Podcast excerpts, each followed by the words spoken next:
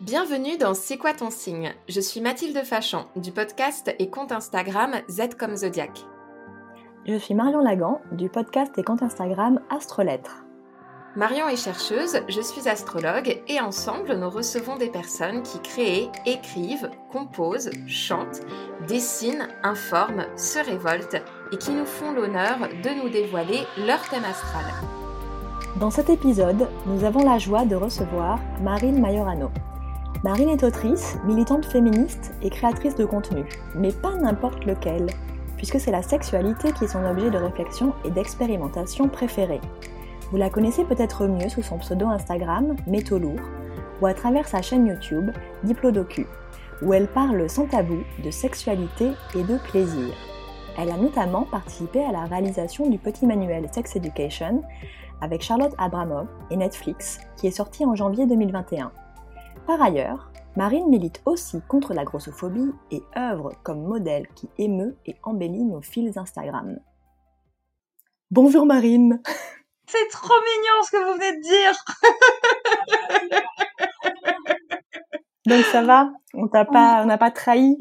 Non, ça va, il n'y a rien de trahi, c'est même très mignon, c'est émouvant. J'aime bien. Ça me plaît. Tu es née en avril à Lille, alors c'est quoi ton signe? Euh, bah, Je suis bélier, enfin c'est mon signe solaire. Alors est-ce que tu connais ce signe et est-ce qu'il te plaît?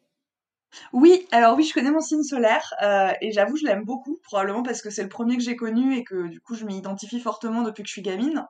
Et, euh, et j'aime beaucoup parce que, tu sais, on a toujours tendance à dire le bélier, c'est le signe le plus courageux du zodiaque. Ce qui, moi, perso, me plaît beaucoup. J'aime bien, tu vois, qu'on dise que je suis courageuse. Euh, même si perso j'ai plutôt tendance à penser que le bélier c'est surtout celui qui a le plus le goût de la brique euh, du zodiaque mais, euh... mais, du coup ouais je, m'identifie vachement en fait. Je relate à mort. Bah, c'est sûr que le, courage c'est flatteur et puis c'est une, une valeur qui est très positive. Alors justement donc tu es né sous le signe du bélier c'est le premier signe de la roue zodiacale. Lorsque le soleil est dans le signe du bélier on dit qu'il y est exalté. Ça veut dire qu'il y vibre et que toute sa force est dirigée vers comment élever justement euh, son astre. Le bélier, c'est un signe qui parle de s'affirmer, de jaillir dans le monde pour être soi et rien que soi, de foncer, souvent tête baissée, pour se faire sa place. Euh, c'est un signe. Euh, Vous la voilà. ça, c'est L'amour de la brique. Ouais. Euh, et donc justement, tu vois, c'est un signe cardinal qui est puissant et passionnant parce qu'il nous parle d'une énergie continue qui n'a de cesse d'être libre de faire et d'être qui elle veut, tout en protégeant ses limites. Parce que le bélier, c'est parfois moi, puis les autres. Et c'est une grande force, parce que cela signifie avoir hautement confiance de, de qui l'on est. Tu vois, j'ai fait un lapsus conscience, confiance, mais aussi hautement confiance en qui l'on est, de ne pas se laisser manger par les attentes des autres, même si cela peut aussi se traduire par une difficulté justement à les prendre en compte, ces autres. Ah bah tu vois, justement, là, je reconnais moins. Après, j'allais dire, je suis sûre que c'est le genre de truc qui est adouci parce que j'ai genre ma lune en poisson ou une connerie comme ça. Ouais, mais, mais, tout à fait, et pas seulement parce que là, on te parle seulement de là où ton soleil est en tant que signe, mais Ouais. ton soleil, il se trouve aussi en maison 12. Et ce qui est intéressant, Ok. c'est qu'il y a vraiment Ah, un c'est la maison fossé. du poisson? Mhm, Exactement. Tout à fait. J'ai Mais elle s'y connaît, c'est génial. Trop Eh, bien. attends, oh, t'as cru quoi? Non, c'est juste que j'ai des potes qui s'y connaissent vachement et j'adore en fait. Je trouve ça tellement, tellement agréable. J'aime bien parce que je trouve que l'astrologie c'est un peu la science des queers, tu vois. Ouais, tellement. Et, euh, et du coup, forcément, je m'identifie à fond et, euh, et ça m'intéresse. Donc, euh. Puis j'avais un, un pote qui faisait euh, ce qu'il appelait de l'astrospection. Parce que je trouve vous faites quand même pas mal aussi dans vos comptes. C'est c'est du coup pas de, pas de l'astrologie prédictive, mais le fait d'utiliser l'astrologie comme... Moi, j'appelle ça un peu comme un test de Rorschach, tu sais Complètement. Ou de, ouais, t'as les tâches, mais c'est pas les tâches qui comptent, c'est ce que t'en fais. Et bah, l'astrologie, fait. ça me fait le même effet et j'aime beaucoup ça. C'est l'interprétation qui compte. C'est ça. On n'est pas dans la prédiction. Et euh, Mathilde euh, parlait de métalangage. Oh, c'est Tout à vachement fait. mieux dit que mon test de Rorschach, mais Voilà. Ah non, mais c'est très bien. Ça va très très bien avec. franchement. C'est une grille de lecture qui permet de s'étudier, de se détailler euh, et ensuite de faire ce qu'on veut avec. En fait, on n'est pas dans le euh, tu seras ça, tu feras ça. Justement, ton soleil, il est certes en bélier, mais il se trouve aussi en maison 12. Tu as dit toi-même, ah, ça parle du poisson. Et ça veut dire qu'il y a vraiment un fossé en termes d'archétype entre juste même déjà l'archétype du soleil est celui de la maison 12. Alors on fait Mhm. un très très rapide point astro pour euh, nos auditoristes. Les planètes, elles nous disent quoi? Euh, Donc l'énergie, les signes, comment? Donc comment cette énergie s'exprime et les maisons où? Donc dans quel domaine? Ainsi, la mission du soleil dans la carte zodiacale, c'est vraiment d'établir, clarifier et perpétuer une identité séparée qui puisse briller. Tandis que la maison 12, c'est celle des forces qui dissolvent, qui déstructurent, qui menacent justement les limites posées par notre ego. Et avoir ton soleil en bélier et en maison 12, c'est donc faire un grand écart entre le personnel et l'universel, le conscient et l'inconscient, l'ego qui doit trouver une souplesse nécessaire pour intégrer ces éléments sans être pour autant submergé par eux. Alors, Mm. est-ce que ta quête d'un plaisir sans entrave, elle résonne avec cette interprétation? Mais dis donc, mais c'est une excellente question, ça. Euh, On essaie. Vous on avez essaie. 4 heures. Alors, mon Dieu. Euh, Non, c'est c'est vrai que... Ah, je sais pas, vas-y, c'est compliqué. Ma quête d'un plaisir sans entrave. Astrophilo. Mais oui, complètement. Euh, alors, en fait, déjà, je sais pas si je cherche vraiment un plaisir sans entrave. Enfin, si, idéalement, ce serait cool pour tout le monde, mais je crois que je suis pas forcément là-dessus sur une démarche personnelle, même si, bien sûr, euh, j'ai envie de euh, kiffer la vie, tu vois. Mais, euh, mais par exemple, ce que je fais sur Métaux Lourds, c'est des trucs que, que je fais aussi parce que j'ai envie que ça marche pour les autres, mais ça veut pas dire. Comment je peux dire ça? Quand tu parles de quête de plaisir sans entrave, tu parles de façon générale ou tu parles plutôt de tout ce, tout ce que je fais justement sur mon compte, sur la sexualité et le rapport au corps? Alors, je parle des deux en fait. Je parle à la fois de ce que tu nous montres, donc ce qu'on perçoit Merci, de tu ne m'aides pas. Tu sais, c'est c'est mon côté professeur, tu vois, quand on me dit mais c'est ça ou c'est ça? Et je dis mais c'est lequel Mais c'est les deux, voyons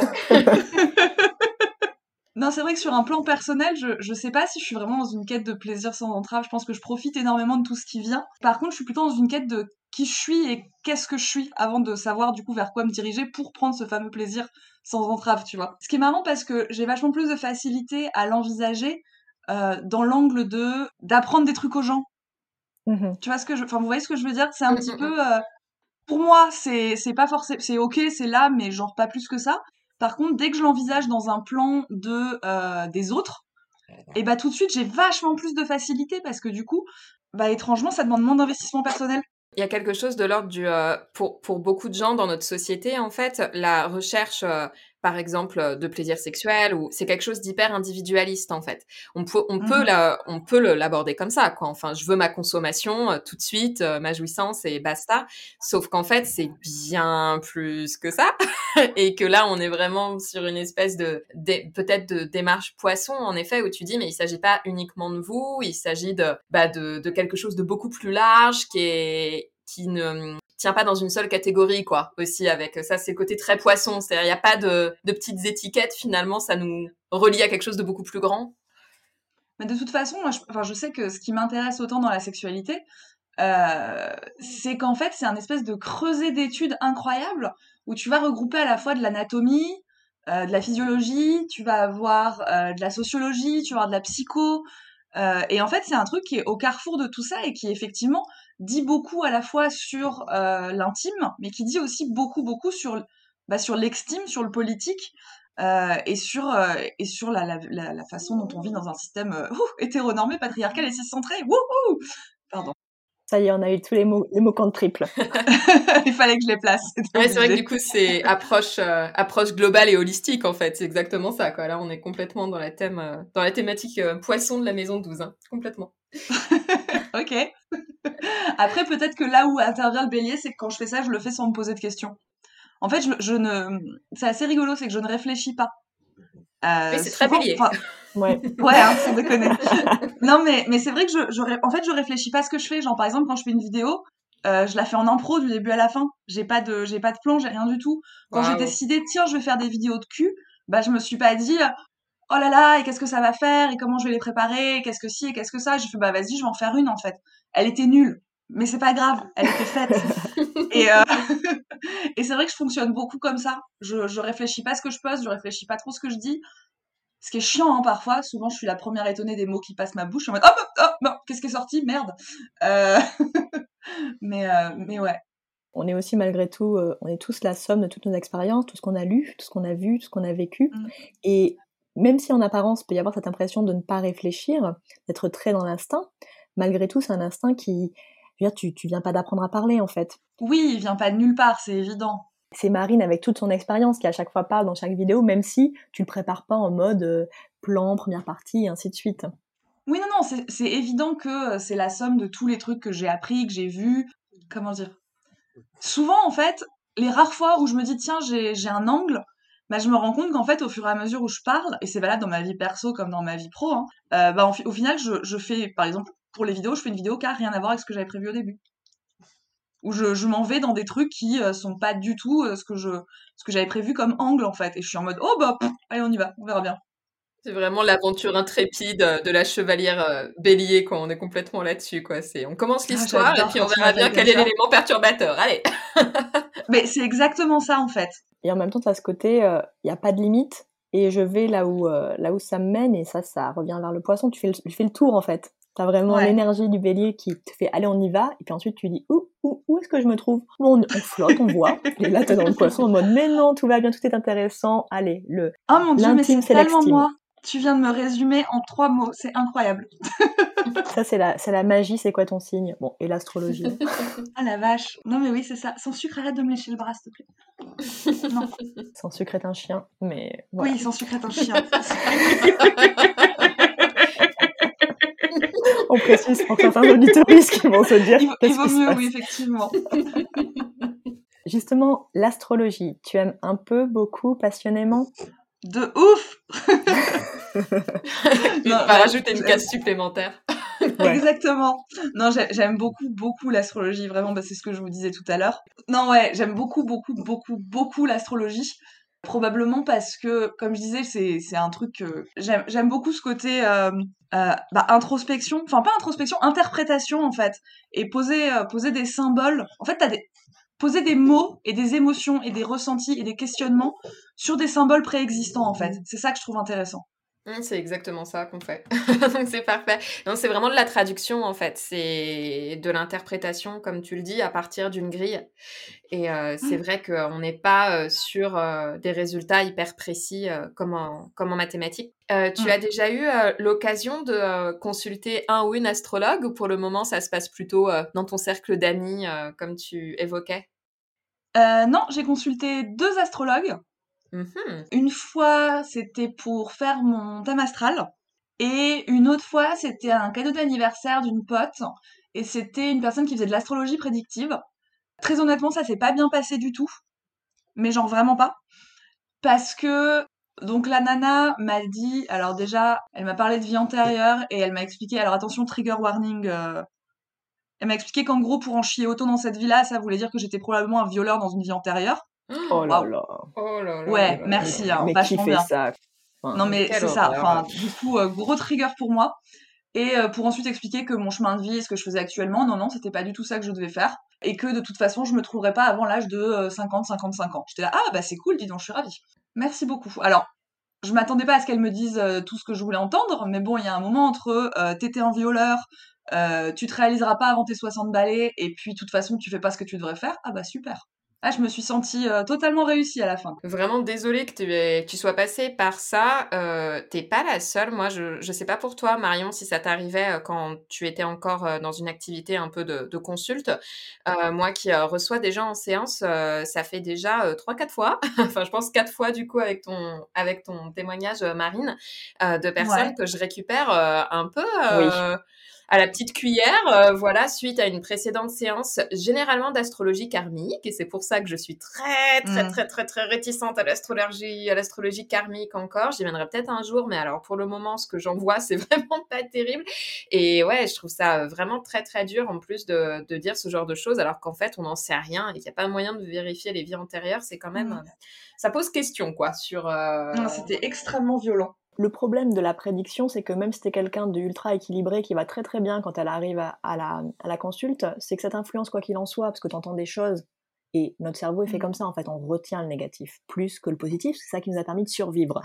Puisque en retenant le négatif, on sait comment se battre. Mais donc, quand on mmh. vient te dire des choses horribles, en fait, à quoi ça sert? Je veux dire, c'est vraiment. Il euh, faut se poser la question, quand on, quand on est astrologue, de à quoi sert la consultation? Et en fait, euh, le but, c'est que les gens aillent aille bien. En tout cas, surtout pas moins bien en sortant. c'est la base ce que quand j'allais même. dire, ouais. L'astrologie karmique, c'est encore particulier. Dans, dans le- dans l'astrologie prédictive, qui est un, un champ assez énorme, il y a une responsabilité en fait. Tu sais pas qui t'as en face, tu vois. Il y a pas de. Bah, tu sais c'est si ça, en fait. femme, elle peut être, euh, elle peut être un peu fragile, ça arrive. Et Enfin, moi, ça m'a vachement choquée parce que je suis une femme.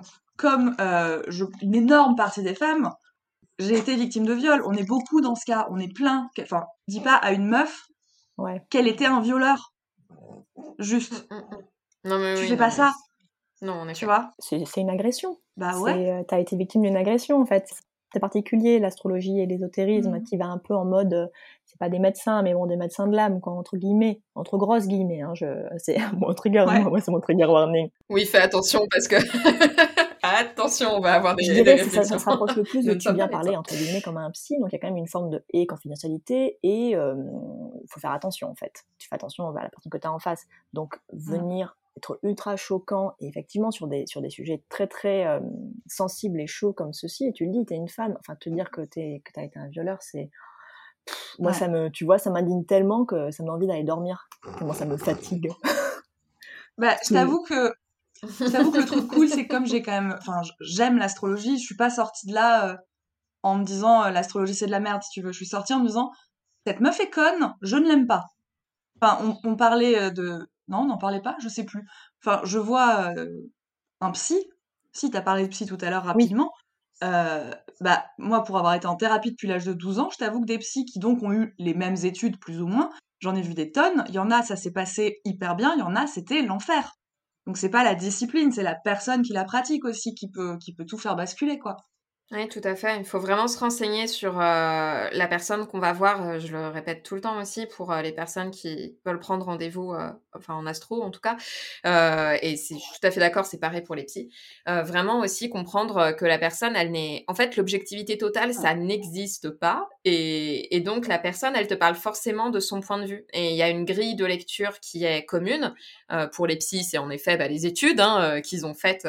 Auparavant. Et puis pour nous, en astro, ça va être euh, notre grille de lecture astrologique. Mais en fait, tu peux avoir des séances très Mhm. différentes d'un astrologue à un autre ou, ou à une autre. euh, c'est assez impressionnant. Et euh, comme tu avais fait euh, la première lecture de thème astral, donc euh, on suppose que tu savais que en effet le Soleil, le signe solaire ne qu'une seule partie de ton thème astral et que tu as, tu l'as déjà évoqué d'ailleurs, un signe de lune, un ascendant et puis euh, une dizaine d'autres planètes Mhm. à, à prendre Ça, en compte. sais. Après je il y a y a plein de enfin il y a des trucs que je connais pas trop, tu vois. euh, Enfin les maisons par exemple, moi ça me dépasse.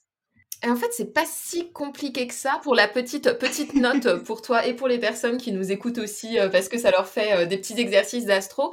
En fait, euh, pour bien garder les maisons en mémoire, il faut prendre il faut connaître son zodiaque en fait. Il faut connaître les 12 signes du zodiaque parce que les 12 maisons dans tous les thèmes astro, elles font écho aux, aux 12 signes du zodiaque. Donc la maison 1, elle fait écho au signe du bélier, la Mhm. maison 2 au signe du taureau, etc.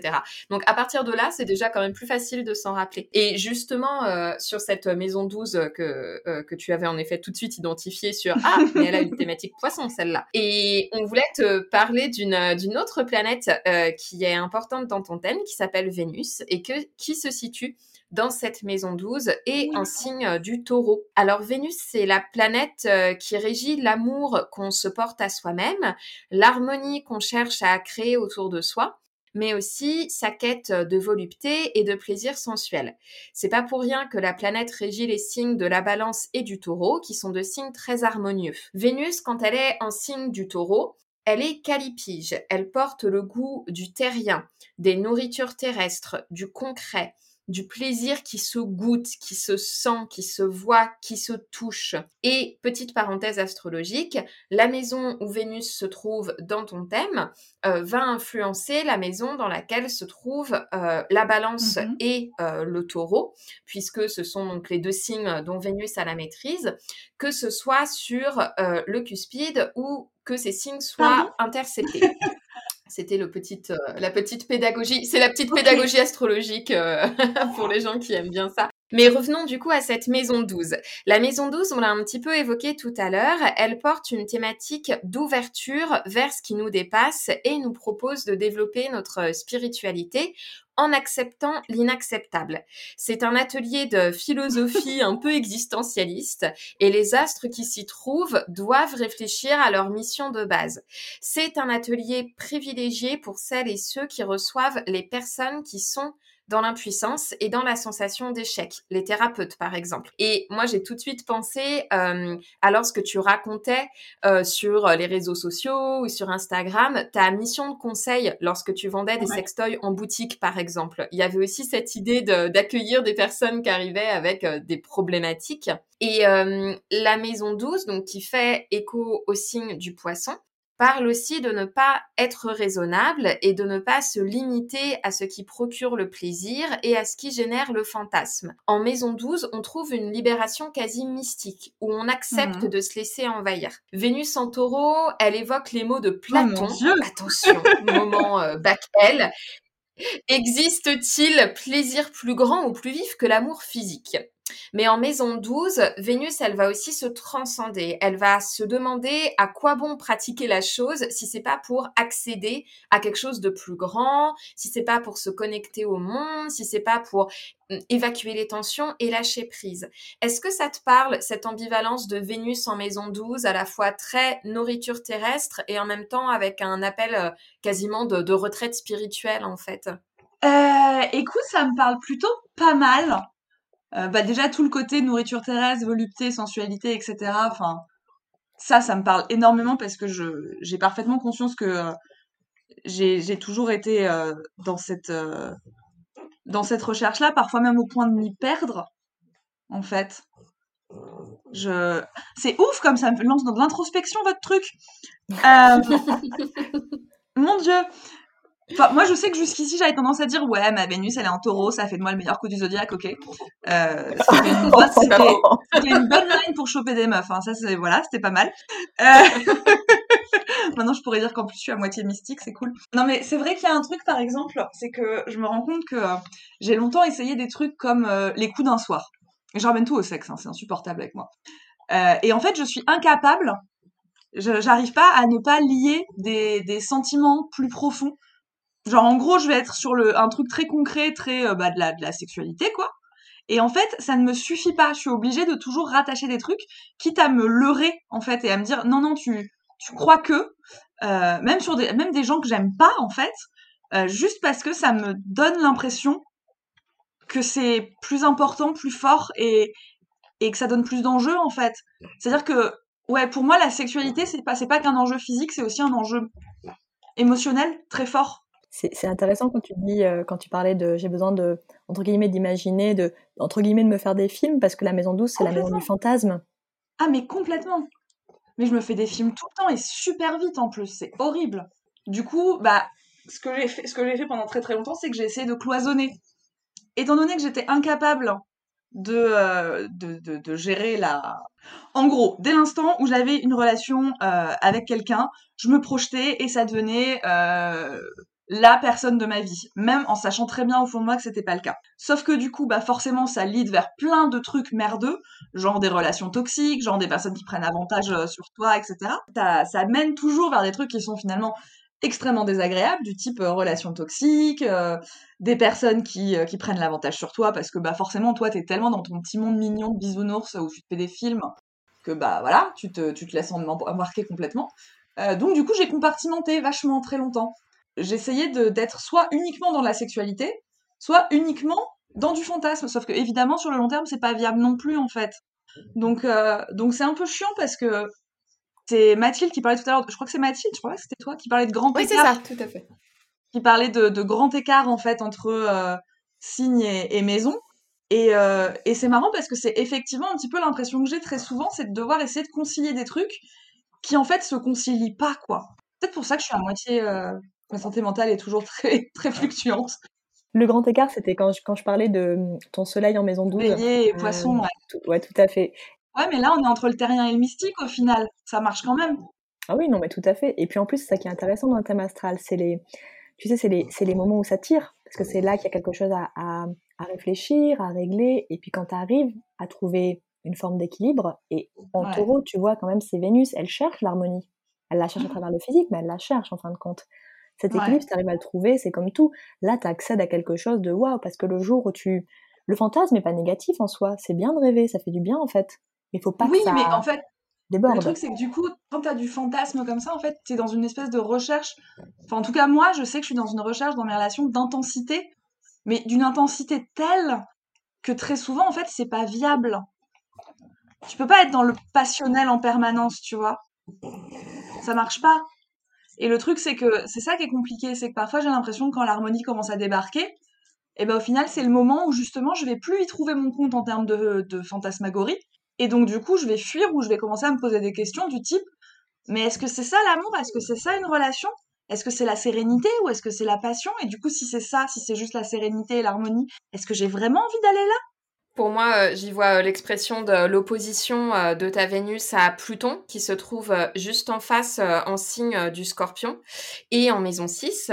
Et en fait, l'opposition, c'est un conflit à résoudre.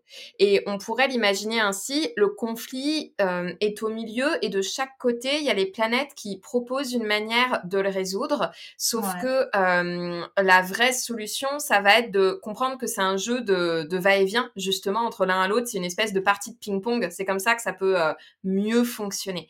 Donc, il n'y a pas une énergie qui est meilleure que l'autre et il va falloir pratiquer l'art du compromis. Et le compromis, donc, il se joue. C'est ça.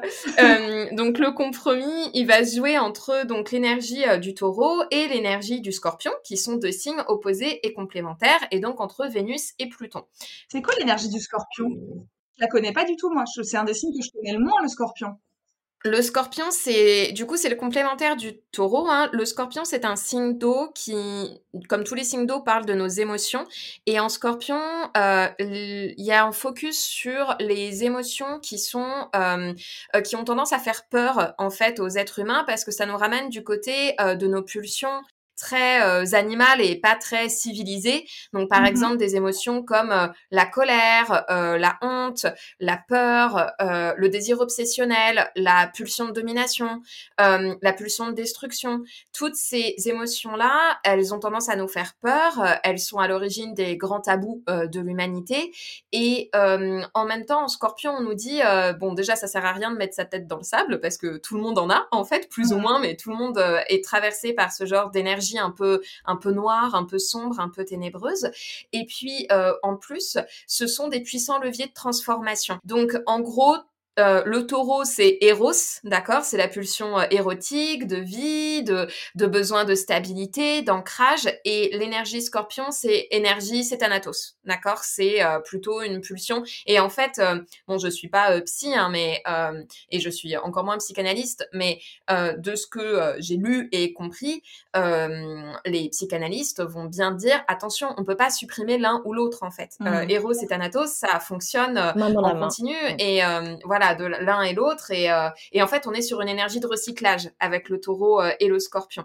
Donc euh, voilà Vénus en taureau elle va parler de de ce qu'il fait de prendre du plaisir de se connecter au monde par le plaisir mais aussi avec un désir de protection parce que le taureau c'est un signe très stable très solide Donc elle propose aussi hein, de mettre en place euh, les limites de son corps, ce qu'il peut endurer, euh, exprimer le consentement, consentement qui est requis pour trouver du plaisir, etc.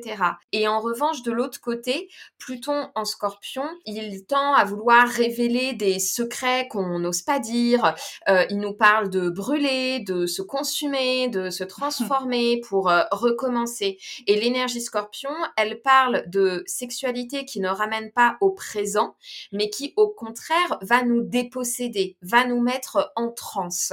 Mhm. Et euh, même dans le sentiment amoureux, hein, on retrouve ça. C'est-à-dire soit ce côté, oh, je suis tellement amoureuse, euh, je suis bien, euh, voilà, ça m'ancre, ça m'inspire, ça me.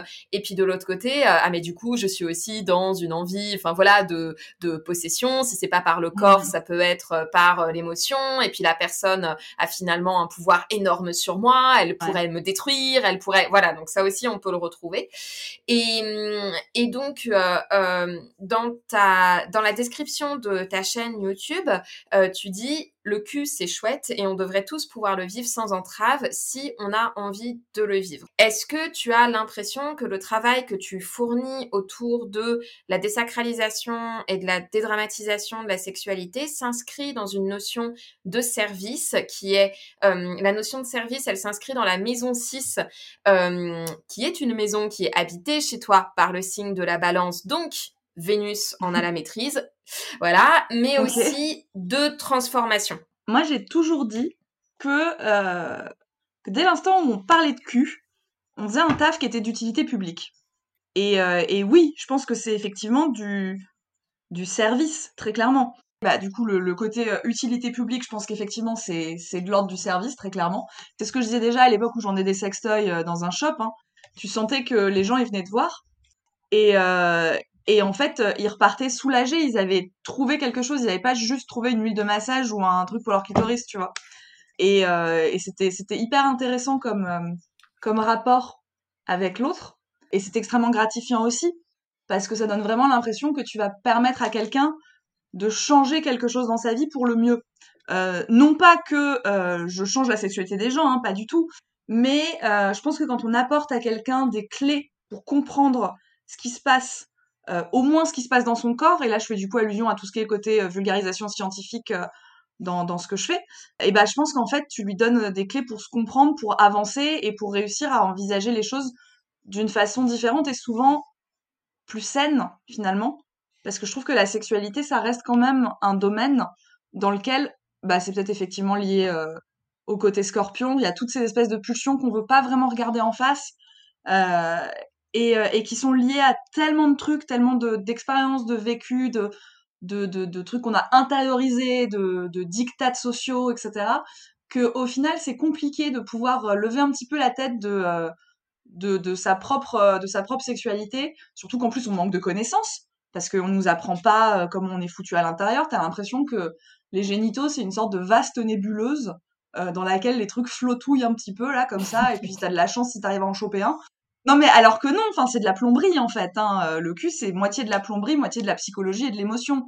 Il y a un moment, euh, enfin c'est ce que j'ai coutume de dire, c'est tu peux être très très l'émotionnel euh, fonctionne hyper bien, mais si je te lâche le coude, il y a peu de chances que tu aies un orgasme en fait. Alors que si j'appuie sur les bons boutons, bah ça va peut-être aider quand même un petit peu. Ça veut pas dire que ça va être miraculeux, mais ça va au moins aider. Mmh. Tu auras au moins cette connaissance là en fait. Et, et je pense qu'apporter cette connaissance et, et cette espèce de, de, de, recul et de côté un peu presque plus objectif sur la sexualité, parce que sur sa propre sexualité, on n'est pas objectif du tout, mon Dieu, euh, et ben je pense qu'effectivement, ça peut pas mal aider les gens. Et, euh, et voilà. Et j'espère euh, que j'arrive à le faire un petit peu. Service d'utilité publique. Ouais. d'aider les gens à, accéder à leur propre euh, sexualité, quoi, ou du moins ne pas avoir honte. Oui, ou, à ne, ou ne pas se forcer à le faire non plus, parce que je trouve qu'il y a aussi un côté très injonctif dans la sexualité aujourd'hui. Euh, c'est un truc d'ailleurs qui me pose qui me pose vachement question et je sais pas trop comment l'aborder. Mais je sais que, enfin, on nous explique aujourd'hui qu'en plus il y a de plus en plus de comptes sur la sexualité et de et d'initiatives qui sont faites et c'est vachement bien. Mais le problème c'est qu'on se retrouve dans une injonction inverse qui est il faut baiser, il faut jouir euh, et il faut considérer le sexe comme un élément constitutif de ton épanouissement personnel. Ok, très bien pour certains, ok, très bien parfois, mais en fait pas pour tout le monde et pas tout le temps. Enfin, ça fluctue ces conneries-là. Et je pense que c'est cool, en fait, voilà, de donner des clés. Mais quand je dis, quand je parle de donner des clés, c'est pas être dans le euh, ah t'arrives pas à jouir, bah attends viens je t'explique où est ton point G, je te donne un sextoy pour et tu vas voir ça va être cool. Non, on n'est pas là pour, enfin c'est pas pas de, on n'est pas obligé de jouir. Mais juste ce qui est cool, c'est de savoir que si on veut, on peut. Et puis si en fait ça nous tente pas plus que ça, bah on n'est pas obligé et c'est ok aussi en fait. Et je pense que c'est ça qui est important, c'est donner des clés, ouvrir des portes, et ensuite c'est les gens qui vont voir où ils ont envie d'aller. Le problème c'est quand ça devient une performance obligatoire et ça c'est très capitaliste. Tu as un corps, donc tu jouir. Mais évidemment. Et, en fait, non. et d'ailleurs, je conseille à tout le monde d'écouter l'excellente euh, série euh, LSD par euh, Ovidie et Tancred Ramonet sur l'abstinence. C'est passionnant. Quatre épisodes. ah, je note. C'est très intéressant. j'aime beaucoup Ovidie, j'aime beaucoup ce qu'elle fait déjà. Oui, nous aussi. Euh, on adorerait la voir euh, d'ailleurs euh, en invité. Si jamais elle nous écoute, on ne sait pas. Ovidie, on t'attend. voilà. On t'attend ici. On t'aime. Est-ce que tu connais ton ascendant? Oui. Alors d'ailleurs, il y a un petit, une petite, euh, un petit truc sur mon ascendant, c'est qu'en fait, avec ma mère, euh, elle me donne toujours mon heure de naissance, mais en fait, elle me donne deux heures de naissance. Et à chaque fois, chaque année, je lui dis quelle heure je suis née. Chaque année, elle me dit une heure différente. Et à chaque année, elle m'assure qu'elle m'a dit la même l'an dernier. Ce qui fait que mon ascendant... Et donc moi, je, je dis mon ascendant est gémeaux. Mais il est possible que mon ascendant soit taureau. Voilà. Pour ça, il faudrait que je retrouve mon livret de, de le, livre, le truc de naissance, là, le livret de naissance, ce qui n'est pas encore le cas. Mais euh, je vous ai donné l'heure qui correspond à l'ascendant Gémeaux normalement. Tout à fait. Et, euh, et ben, ça va être le jeu de l'interprétation. On va voir ce qui résonne et ce qui résonne pas. Et c'est ça qui est intéressant aussi. Si on considère que l'heure que tu nous as donnée est l'heure de ton livret de naissance, tu es donc un effet ascendant Gémeaux. Et l'ascendant, il présente ton comportement spontané. On peut aussi Mhm. parler d'atelier de ta personnalité, là où elle va se former. Il peut aussi être interprété comme euh, le chevalier ou la chevaleresse de ta quête personnelle, celle d'incarner ton soleil. Euh, or, ce qui est passionnant, c'est que si on poursuit le parallèle de la légende arthurienne, et le ronflement du chien en parallèle est magnifique, Vous l'entendez? Oui, c'est trop c'est trop mignon. mignon. ça fait un petit bruitage, c'est très sympa. Désolée. Mais il n'y a pas de problème. ASMR, j'adore. Ouais, complètement. Donc, ce qui est passionnant, mais visiblement pas pour le chien, c'est que Le chevalier, le chevalier. Voilà. Le chevaleron. On y est. On est parti. si on poursuit ce, ce parallèle de la légende arthurienne, à savoir ta, ton ascendant c'est le chevalier de ta quête, c'est que le Gémeaux, il pourrait être représenté par l'archétype de Merlin. Euh, Merlin, ou ici donc Marine l'enchanteresse, c'est Mhm. l'envie de tout savoir, tout comprendre, le cerveau qui bout, euh, mais aussi l'ennui qui peut arriver vite parce qu'il y a une nécessité à être nourri, à avoir une Oh mon Dieu, curiosité. tellement. Je crois qu'on a la bonne heure. Écoute, a priori, en tout cas, l'interprétation parle. Et justement, cette envie aussi de, ce besoin en fait de changer de voie, de se réinventer, de vivre mille vies dans une. Et est-ce que justement, la curiosité chez toi, c'est un moteur? Ah, mais, mais de fou. Enfin, je veux dire, moi, j'ai toujours dit que j'avais ce que j'appelle des lubies obsessionnelles. Mais depuis que je suis toute petite, euh, d'un coup, je vais m'intéresser à un sujet. Ça peut être n'importe quoi. hein. Ça peut être euh, l'aquariophilie, euh, ça peut être jouer de la basse, ça peut être la sexualité. Et, et je vais devenir complètement obsessionnelle là-dessus et je vais tout apprendre et tout absorber le plus vite possible, en fait. Et en plus, comme j'ai une excellente mémoire, généralement, j'absorbe très très vite jusqu'au moment où j'ai l'impression que j'absorbe plus assez. Et du coup, je passe à autre chose et je trouve un nouveau truc et j'enchaîne comme ça en permanence. Et quand tu disais euh, vivre mille vies en une, c'est très rigolo parce que c'est une expression que, que j'utilise très souvent et que j'entends très souvent euh, quand on parle de, de, bah, de mon parcours, justement. Et je dis tout le temps, ah non, mais oui, oui, je sais, j'ai vécu mille vies. Et effectivement, en fait, j'ai vécu plein de trucs, tous très différents parce que je saute d'un truc à l'autre en permanence, que je me lasse très très vite, ce qui est un peu compliqué sur le plan, le plan professionnel d'ailleurs. Mais euh, et j'ai ce besoin d'absorber constamment, constamment, constamment des nouveaux trucs. Si j'ai pas ça, je dépéris. Si, euh, si je me trompe pas, tu as été diagnostiqué HPI Ouais, et ça, ça, ça, ça peut être. la euh, vache, t'as des sources.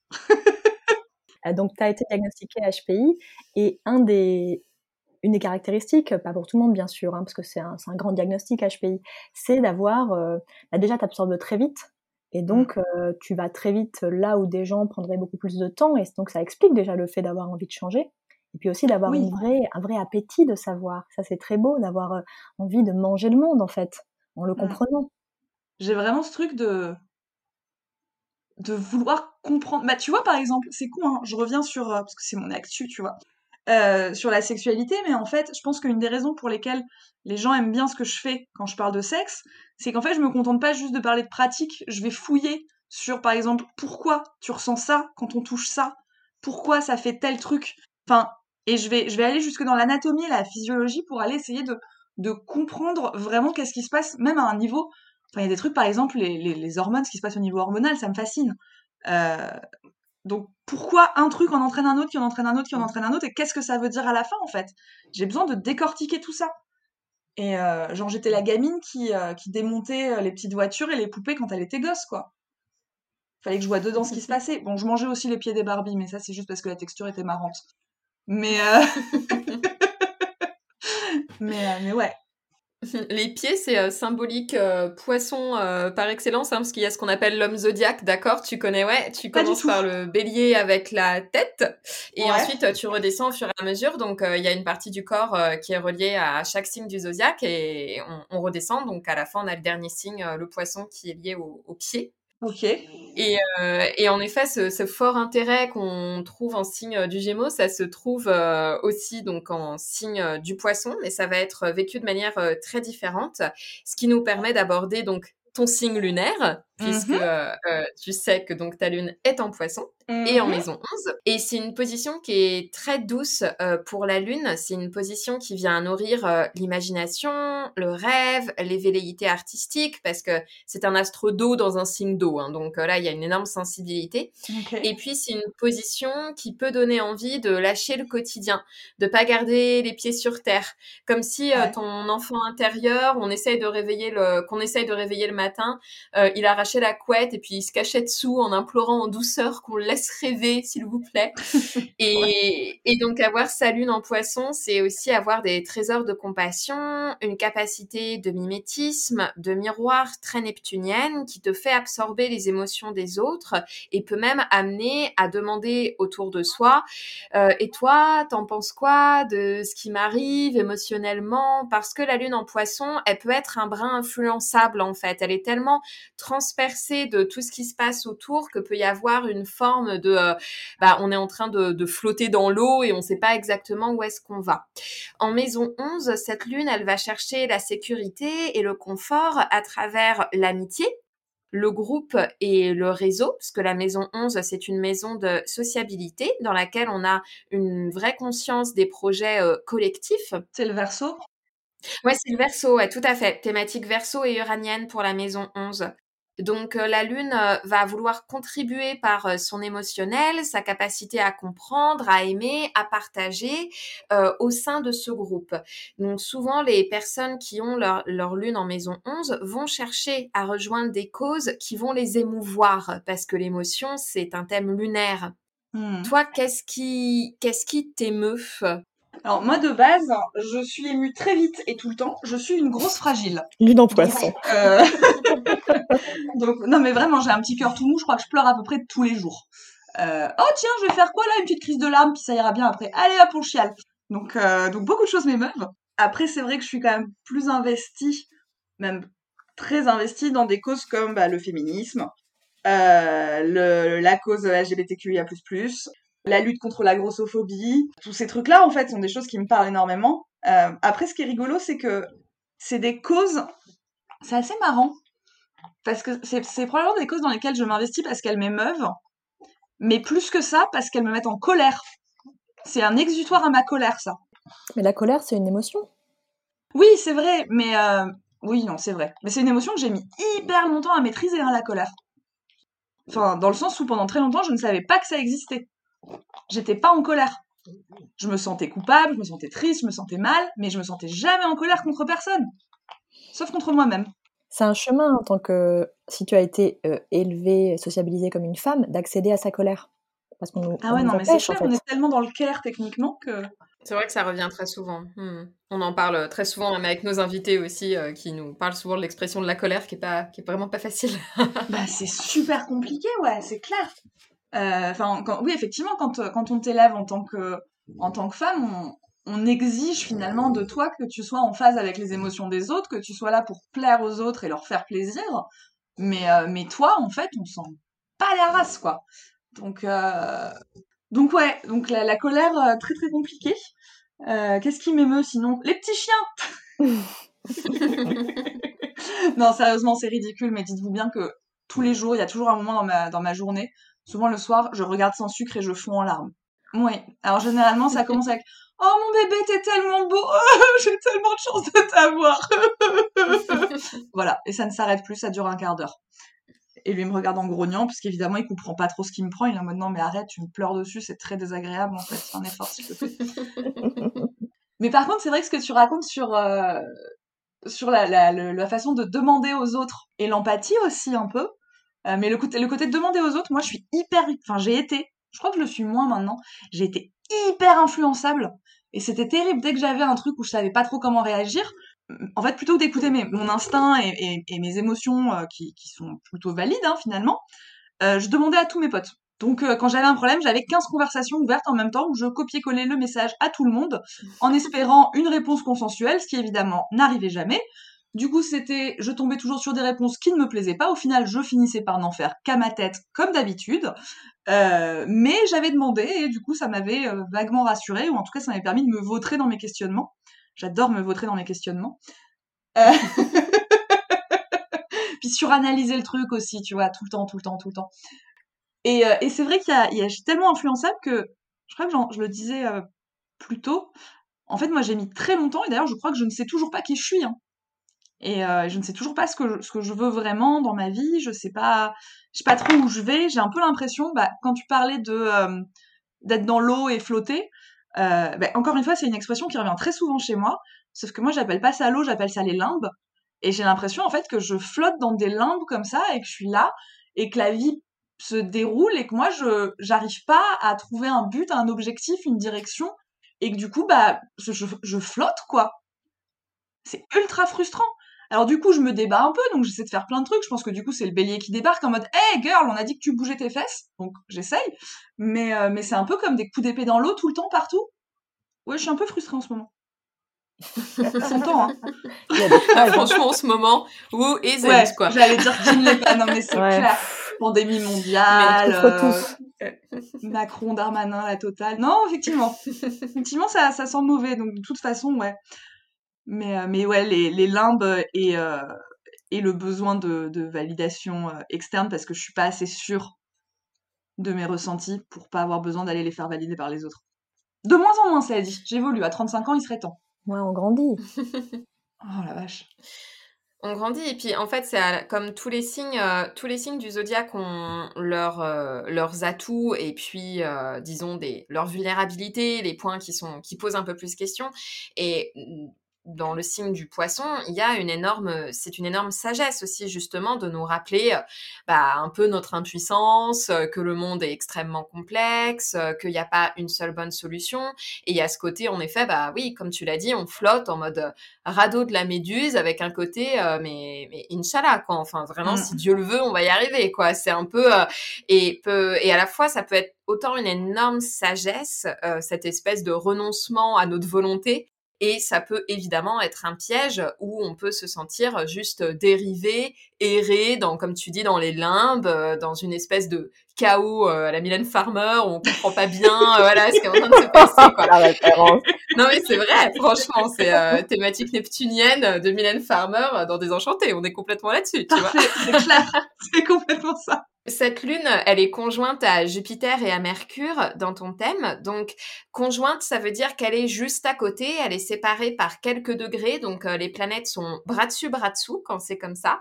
Et donc la Lune va se colorer euh, de ces énergies très différentes. Mmh. Jupiter représente l'expansion fougueuse euh, dans le collectif, et puis c'est une planète d'énergie communicative. Et tu vas aussi avoir Mercure, qui est ton petit messager intérieur, qui évoque euh, ton, ton mental, ta perception cérébrale du monde et donc euh, c'est une planète de curiosité, de désir de connexion intellectuelle. Donc mmh la conjonction, euh, comme elle rassemble les astres, euh, elle va évoquer des énergies qui vont s'entremêler et se mélanger pour donner lieu à une nouvelle énergie. Ici, donc, tu as la fabrique de tes émotions lunaires qui devient aussi un lieu d'expansion et euh, qui va te permettre de montrer ta vérité aux autres avec ce Jupiter en, maison 11 hein, qui parle de contribuer au collectif en partageant sa recherche de vérité avec les autres. Et puis, ça va aussi se mélanger avec euh, l'intellectualité de Mercure. Mais il faut savoir que Mercure, dans le signe du poisson, il chute, c'est-à-dire qu'il peut pas utiliser ses outils habituels. Et Mhm. euh, en poisson, il va troquer son verbe très cérébral pour de l'expression artistique, très émotionnelle, très intuitive, très poétique, très lyrique euh, du poisson. Donc, euh, est-ce que les émotions, c'est pour toi une aide, une force de création massive? Et puis, est-ce que c'est vraiment ce qui te guide aussi, par exemple, dans, dans, dans ton engagement politique Parce que la Maison 11, elle parle aussi euh, des associations euh, politiques, euh, des syndicats, euh, etc. C'est marrant parce que j'ai mon, mon milieu du ciel aussi qui est en verso, il me semble. C'est exactement ce dont on allait te parler ensuite. D'accord, très bien. Euh, euh, bah oui, non, les émotions. Bah de toute façon, en fait, je pense que c'est le truc qui me qui me guide de façon générale dans tous les domaines, en fait. Je sais que j'ai tendance. Bah, j'en parlais tout à l'heure. Je disais, je, ne réfléchis pas. Et euh, et c'est vrai qu'en fait, je suis beaucoup plus dans l'émotion que dans la raison, dans ce que je fais, dans tout ce que je fais, en fait. Hein, euh, dans ma vie perso, dans ma vie pro, ce qui parfois me fout complètement dans la merde, d'ailleurs. Pas se mentir. Mais euh, en termes de, créativité, oui, bah ouais, les émotions, c'est effectivement quelque chose qui, qui me pousse à bah, faire plein de trucs avec mes mains, en fait, tout le temps, à dessiner, à écrire, à broder euh, en permanence. Mais c'est marrant parce que c'est aussi ce qui me bloque parfois. Genre, j'ai eu toute une phase. Alors, petite histoire personnelle de Marine. En fait, moi, mon métier à la base, c'est le dessin. Ce que personne ne sait, hein, je n'en parle pas. Et euh, donc, euh, le truc, c'est que j'ai eu des émotions très négatives qui sont arrivées l'année de mon, de mon master. Et en fait, tout ça a créé un blocage et j'ai pas dessiné pendant près de 10 ans. Donc mes émotions, certes, elles me guident vers des trucs cool, mais elles sont aussi capables de me paralyser complètement en fait dans le domaine du créatif. Donc euh, c'est très, très erratique. Euh, et après, sur tout ce qui va être de l'ordre du, militantisme, je pense qu'effectivement, euh, bah c'est ce que, c'est encore ce que je disais tout à l'heure, c'est qu'en fait, moi j'ai ten- j'ai tendance à m'engager dans des causes et, et je sais que par exemple, quand je vais en manif, je suis ultra vénère, mais parce qu'en fait, pour moi, c'est des exutoires à la colère. Très clairement, c'est parce que je sais que j'ai des émotions qui sont extrêmement fortes et extrêmement puissantes, euh, et il faut qu'elles sortent d'une façon ou d'une autre. Et du coup, bah, j'ai des luttes qui me tiennent à cœur et dans lesquelles je m'investis parce que c'est des luttes qui me tiennent à cœur, mais aussi parce que, et là pour le coup c'est aussi une histoire d'ego, ça me permet d'évacuer euh, des émotions dans cette lutte-là, au sein de cette lutte. Alors ça tombe bien, c'est pour la bonne cause, mais, euh, mais ouais, c'est des, c'est des exutoires aussi. Après, ça vient toujours de soi, hein, le côté complètement. Euh, tu sais, les gens qui disent je pense pas à moi, je me bats pour les autres, juste pour les autres. C'est rarement Oui, non, cas, ça, ça n'existe pas, faut Voilà. arrêter, mais... Dès qu'on s'étudie un peu, ça vient, ça vient de quelque chose en nous, et tant mieux, parce que c'est ça qui c'est un moteur. Oui, mais je trouve que dans le, dans le militantisme, enfin, c'est un truc que j'ai de plus en plus l'impression aussi dans la communauté militante actuelle, euh, et je m'inclus là-dedans, c'est qu'il y a des histoires de d'ego qui sont monstrueux, où finalement t'as l'impression parfois que tu vas plus, tu vas plus lutter et tu vas plus te battre pour la cause en premier, Mm, mm, tu vas mm. plus pour toi et pour l'image que ça te renvoie à toi-même. Complètement. tu vois? Et, euh, et je sais que moi, j'ai tendance à tomber là-dedans, en fait. J'ai tendance à utiliser parfois le, le militantisme euh, comme, euh, comme j'utiliserais une drogue, en fait, pour, euh, pour mettre à distance ou pour évacuer les émotions. Euh, et, parce que, et parce que ça me donne cette image de moi euh, que j'aime bien, tu vois, cette image d'espèce de, de meuf comme ça, là, qui va en manif, ou machin, avec sa capuche, et, et qui roule des pelles et qui, qui tape des fachos et qui part avec des explosions derrière une cigarette au bec dans le sommeil couchant, tu vois. Enfin, genre, euh, c'est- espèce, ouais, cette espèce d'image de l'héroïne qui est pas du tout, ce qui est pas du tout moi, tu vois. Mais j'ai envie d'y croire. Alors du coup, je sais que parfois ça, ça, ça cette histoire de d'ego et de fantasme euh, va prendre le pas finalement de temps en temps. Et c'est pas cool, j'en suis consciente, mais j'essaie de lutter contre. Va prendre le pas sur la, la cause en elle-même, en fait. Je pense que je suis pas la seule dans ce cas. Hein. Non, bah, Oh, clairement non. pas. Euh, Oh, Et au moins, toi, tu en parles librement, Voilà. ce qui est déjà énorme. bah, je pense que c'est important de le conscientiser, quoi. Mais justement, tu nous, tu nous disais plus tôt que tu savais déjà que avais, ton milieu de ciel effectivement était en verso, donc qui correspond à la maison 11. Et le milieu de ciel, il parle de notre ambition, de ce que l'on veut accomplir, comment est-ce qu'on veut laisser sa trace dans le monde. Alors ici, bien sûr, c'est contribuer à la société par quelque chose d'innovant et d'original, parce que l'ordinaire, c'est non. Et donc Hmm. ta force, elle va être utilisée pour le changement, la rébellion et l'innovation, qu'elle soit sociétale ou technologique aussi. Il y a aussi le besoin de trouver un sens à ce que l'on fait dans le monde, ce qui peut se traduire par le besoin de quitter des métiers qui ne sont pas en accord avec qui l'on est. Alors je parle de métiers, mais aussi des fonctions, ça peut être un réseau social, enfin en tout cas de trouver sa place et de, et de refuser quand ça, ne, quand ça ne colle pas. Et c'est un peu comme Uranus dans la mythologie parce qu'on détruit sa création pour recommencer. Et alors justement, toi tu as Uranus en Sagittaire, en maison 7, qui va donc oh. parler de chercher sa voie, de creuser son sillon dans la relation à l'autre, personnelle comme professionnelle, puisque la maison 7, c'est aussi la maison des contrats. Alors on sait que tu as déjà eu plusieurs vies et plusieurs vies professionnelles. Euh, récemment, euh, tu t'es rasé la tête pour signifier symboliquement une nouvelle évolution, et corrige-moi si, euh, si je me trompe, mais celle de sortir d'une séduction imposée malgré tout par des codes qui nous sont extérieurs, et ce même si bien sûr on les a internalisés. Alors, c'est quoi la prochaine étape de cette Uranus qui révolutionne le monde? Peut-être, peut-être, hein. C'est pas sûr, c'est pas fait. Ça implique qu'il faudrait que j'arrive à sortir de sous mon canapé, d'enlever les mains de ma tête et d'arrêter d'avoir peur. Mais peut-être un bouquin. Oui. voilà, peut-être. J'ai eu, euh, j'ai été contactée et du coup, euh, pourquoi pas? Voilà, pourquoi pas? Je crois que j'ai mis 15 jours à répondre à l'éditrice. J'étais, j'étais en mode non, j'ai peur. Qu'est-ce que je vais dire? J'ai rien à dire. Euh, Mais il est prêt ton bouquin en fait. Mais non. Mais si Tout ce que tu as fait jusque-là, c'est ton bouquin. Mais, mais non, enfin, mais, déjà de quoi je parle? Est-ce que je parle, est-ce que je parle de rapport au corps en général? Est-ce que je parle de grossophobie? Est-ce que je parle d'être grosse dans la société actuelle? Est-ce que je parle de sexe? Comment est-ce que j'articule tout ça? Quelle problématique j'utilise? J'ai pas envie de faire un énième livre de, de meufs d'Instagram, tu vois, qui, qui en fait a pas plus de thèmes que ça ou a genre un thème vaste. je veux dire, si j'écris un bouquin, si je le fais ce bouquin, je veux avoir une vraie problématique et je veux, m'intéresser à un aspect d'un problème. Je veux pas faire un truc trop généraliste qui au final veut plus rien dire, tu vois. Et du coup, c'est ça qui me fait flipper en fait, c'est de ne pas réussir à faire un truc à la hauteur de ce que j'aimerais faire. Accéder à ses limites, tout ça, ouh, le gros flip. Euh, mais ouais, donc dans la prochaine étape, potentiellement un livre, et, euh... et voilà, c'est déjà, déjà pas mal.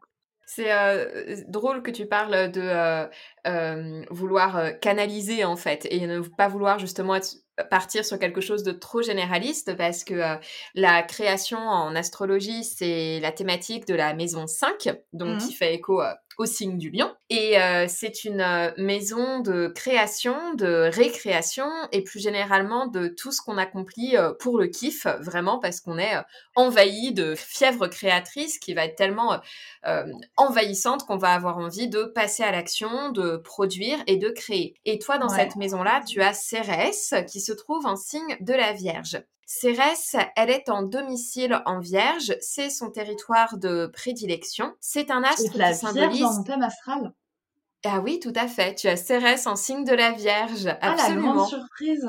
Ok. Et mais ne sois pas si surprise que ça parce que justement, toi, tu as beaucoup de planètes en poisson et la Vierge, c'est l'opposé complémentaire euh, du poisson. Donc, euh, ils ont beaucoup de choses à s'apprendre l'un et l'autre, un peu comme taureau et scorpion tout à l'heure, en fait.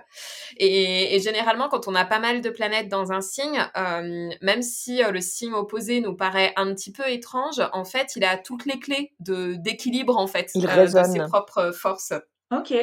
Donc euh, justement, euh, Cérès, euh, c'est un astre qui symbolise ta capacité à t'émanciper par un savoir technique, c'est-à-dire que l'apprentissage, ça permet de devenir autonome et donc d'accéder à une forme de liberté. En Vierge, Cérès, c'est la figure de la citoyenne, mais aussi de la tisserande, de la couturière, de la brodeuse, etc. Le but de Cérès en Vierge, et ouais, le but de Cérès en Vierge, c'est de mettre de l'ordre dans le chaos du monde en développant son savoir-faire et en s'occupant d'un problème l'un après l'autre, d'un nœud après l'autre, bien méticuleusement. Et donc, euh, sur ta boutique Etsy, tu vends des super broderies féministes et politiques. Donc, euh, nous, on était ravis de voir que tu avais Cérès en Vierge en maison 5. Mais tu m'étonnes, du coup, ça marche bien. Ouais. Ah bah ça marche extrêmement bien. Et puis par rapport à ce que tu évoquais juste avant, il y a aussi une envie de contrôle hein, en signe de la Vierge, mais un contrôle qui peut être euh, tout à fait euh, prolifique lorsqu'il se transforme en rituel. Euh, broder, c'est un rituel en fait. cas, symboliquement en astrologie, nous on le ramène à ça et ça permet à la fin de canaliser, de créer un pattern et de créer une vision beaucoup plus globale qui est semblable à celle du signe du poisson. Est-ce que ces broderies justement, elles aident à canaliser canaliser cette colère qu'on a un petit peu évoquée avant, ou est-ce qu'elles ont encore d'autres vertus? Moi, les broderies, j'ai commencé parce que je faisais des crises d'angoisse et des crises de boulimie. oui, trigger warning santé mentale, pardon, il vient après.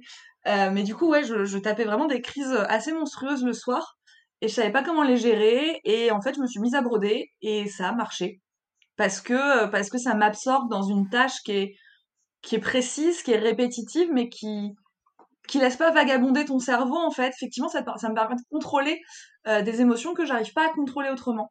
Et en fait, j'ai commencé vraiment ça juste pour avoir cette une occupation euh, pas chère et prenante pour euh, pour canaliser ça. Et puis bon, au final, il se trouve que en fait, j'y trouve grave mon compte et, et que maintenant, je brode quasiment tous les jours je me cale devant une série et je brode parce que aussi ça, ça me permet de me ça m'apporte aussi au-delà de cette gestion des émotions ça m'apporte une valorisation sociale en fait ça me donne l'impression de faire quelque chose qui plaît et que les gens ont envie d'avoir.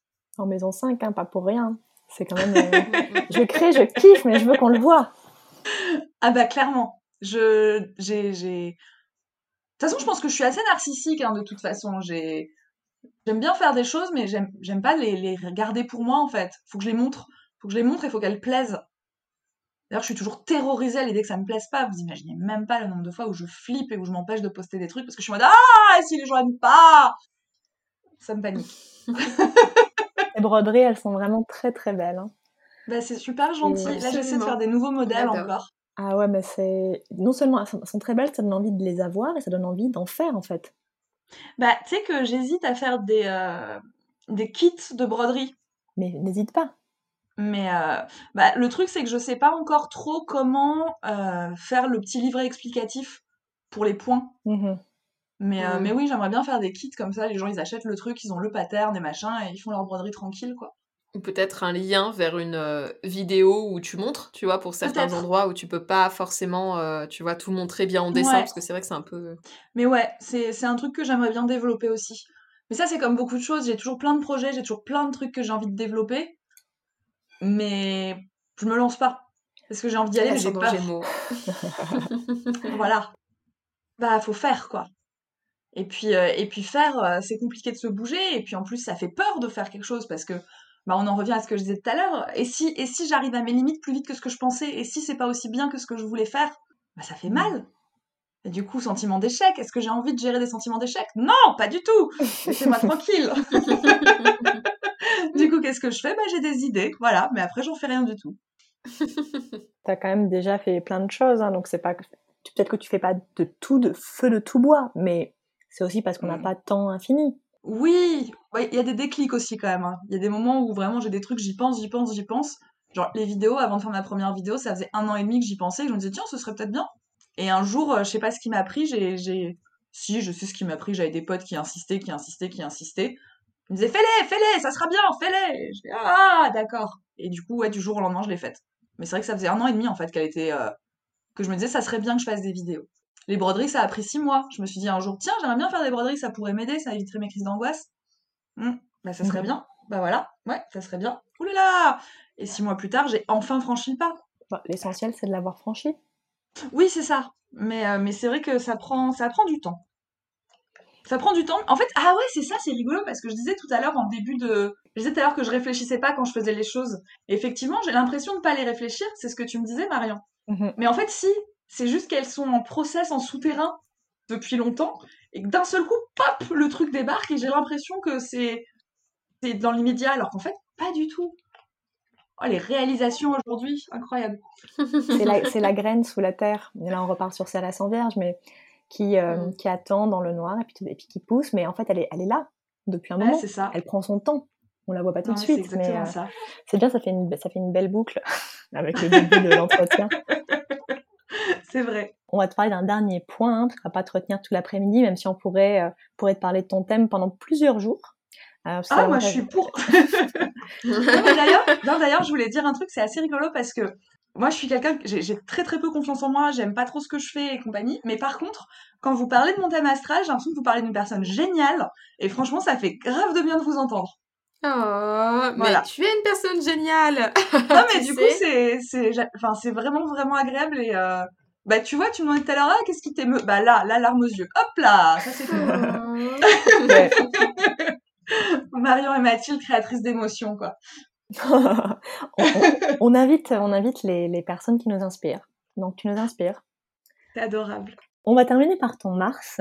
Chez toi, Mars est en Capricorne. Alors Mars, c'est ton guerrier intérieur qui symbolise ta capacité à passer à l'action justement et à te battre pour obtenir ce que tu désires dans ton existence. Donc le Capricorne, c'est un très bon territoire d'accueil pour lui parce qu'il est exalté. Donc en effet, ce, petit guerrier intrépide qui a tendance à se la jouer perso euh, apprend en Capricorne l'endurance, la patience, la stratégie, mais aussi le sens du collectif.